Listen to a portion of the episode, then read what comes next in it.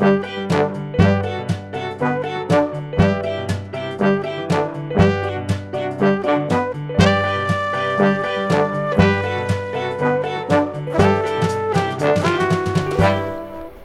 ดีครับ ขอต้อนรับเข้าสู่ a d e l y Club คลับแห่งความเข้าใจระหว่างผู้สูงวัยและลูกหลาน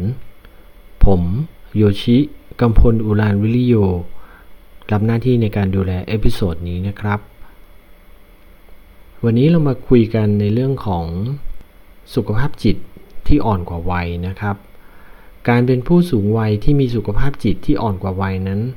จะต้องทำอย่างไรบ้าง วันนี้ผมมีงานวิจัยที่บอกว่าผู้สูงวัยนั้น รู้สึกว่าตัวเองมีอายุในใจ น้อยกว่าอายุจริง มีงานวิจัยชิ้นหนึ่งของดรคาร์เวอร์นะครับ จากมหาวิทยาลัยควีนส์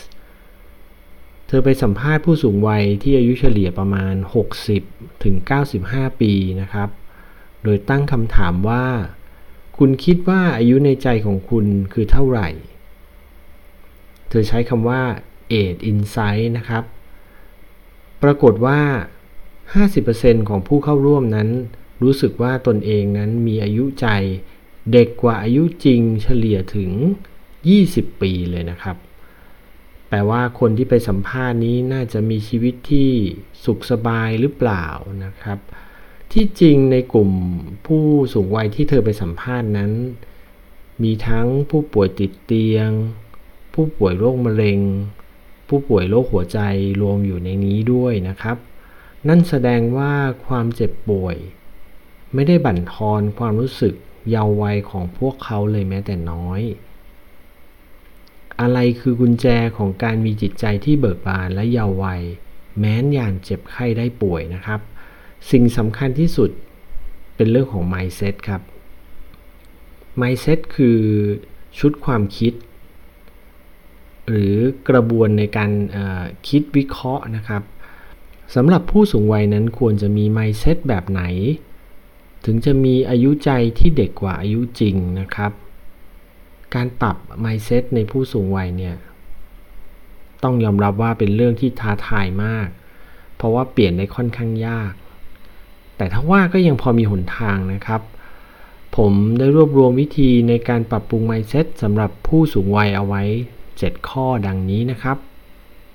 1 ก็คือ ต้องรู้จักบริหารความทุกข์ใจนะครับหลายเรื่องในชีวิตเรามีสิทธิ์ที่จะกังวล แล้วก็เป็นทุกข์ได้นะครับ แต่เราก็ไม่จำเป็นจะต้องเป็นทุกข์หรือว่าเดือดเนื้อร้อนใจกับทุกเรื่อง มีอาม่าท่านหนึ่งนะครับ เวลาลูกหลานทะเลาะกัน แกก็จะย้ายจากบ้านหนึ่งไปอยู่กับลูกอีกคนหนึ่ง แกจะไม่เอาตัวเองเข้าไปตัดสิน หรือต้องนั่งกลุ้มใจว่าจะอยู่ข้างใครดี แกมองว่าไม่มีแกเขาก็ยังทะเลาะกันได้ แกจึงรักษาจิตใจของแกก่อน ถือว่าแกมีหลักการที่เฉียบแหลม และยังเป็นการวางตัวที่น่านับถือในสายตาของลูกหลานอีกด้วย ข้อ 2. กล้าเปิดใจทำใจให้เป็นดั่งแก้วที่ไม่มีน้ำก็คือ unlearn และ relearn ต้องบังคับใจให้พร้อมจะเทความรู้และความเชื่อเก่าทิ้งไปให้หมดนะครับ เพื่อจะได้มีพื้นที่สำหรับความรู้ใหม่ ๆ หลายครั้งถ้าเรายังติดกับกรอบเดิมอยู่ เราคิดว่าเราไม่สามารถเรียนรู้เรื่องนี้ได้ ก็เป็นเพราะเรายังไม่ยังไม่เปิดใจจากความเชื่อเดิมๆ ถ้าเราไม่ปลดล็อกตรงนี้ เราจะไม่สามารถจะเริ่มทำอะไรได้ใหม่ ข้อ 3 ต่อเนื่องจากข้อ 2 นะครับ ก็คือกล้าลงมือท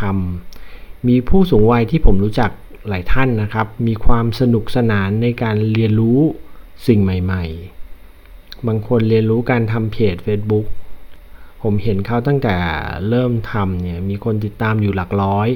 จนมีคนติดตามหลักหมื่น บางคนก็เรียนรู้ภาษาใหม่ ๆ ทุกปีนะครับ บางคนเรียนรู้เรื่องการลงทุนแบบมืออาชีพ ที่น่าประทับใจคือแต่ละท่านเนี่ยเริ่มจากความรู้เป็นศูนย์เลยนะครับ แล้วก็พัฒนาตัวเองได้อย่างรวดเร็วแบบไม่น่าเชื่อเลย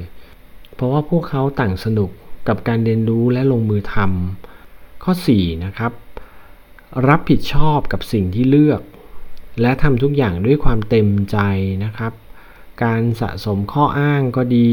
หรือว่าการโทษคนรอบข้างก็ดี รังแต่จะทำให้จิตใจขุ่นมัว และแก่วัยทั้งอายุจริงแล้วก็อายุใจด้วยนะครับ